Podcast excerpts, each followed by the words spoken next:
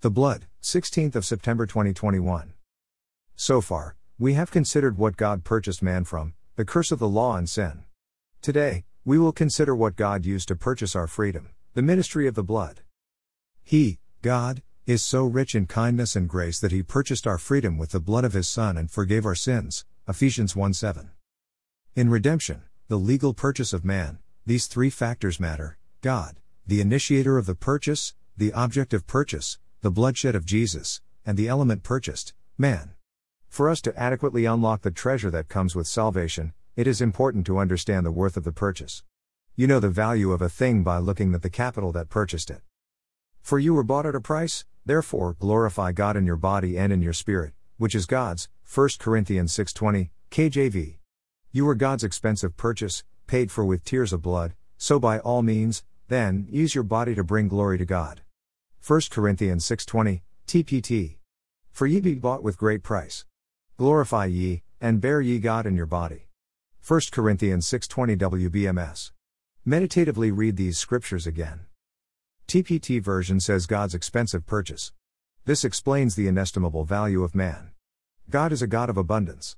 He fed over 2 million Israelites for 40 years in the wilderness. But when it came to the purchase of man, it cost him, even to his glory and life. What a value man is. Leviticus 17:11 tells us that the life of a thing is in the blood. Hence, the life of God is in the blood of Jesus. Jesus poured out every drop of his lifeblood. He emptied himself for your purchase. He did not give you a portion of his blood, he poured out all for you. When Jesus died on the cross and poured out his blood, the life of God was given in exchange for yours.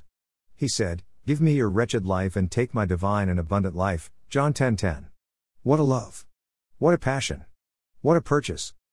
The Lord chose to die in our place. His blood was not spilled, it was shed on our behalf. Jesus himself said, The Son of Man did not come to be served but serve, and to give his life as a ransom for many. Matthew 20 28.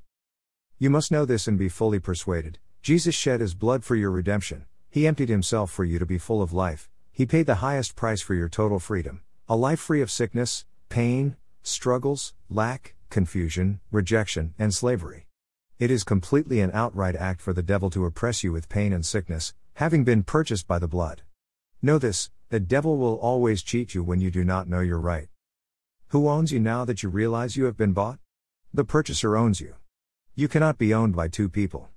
Nobody can serve, owned, two masters. Jesus owns you and will not share you with anybody else because your purchase cost him a lot.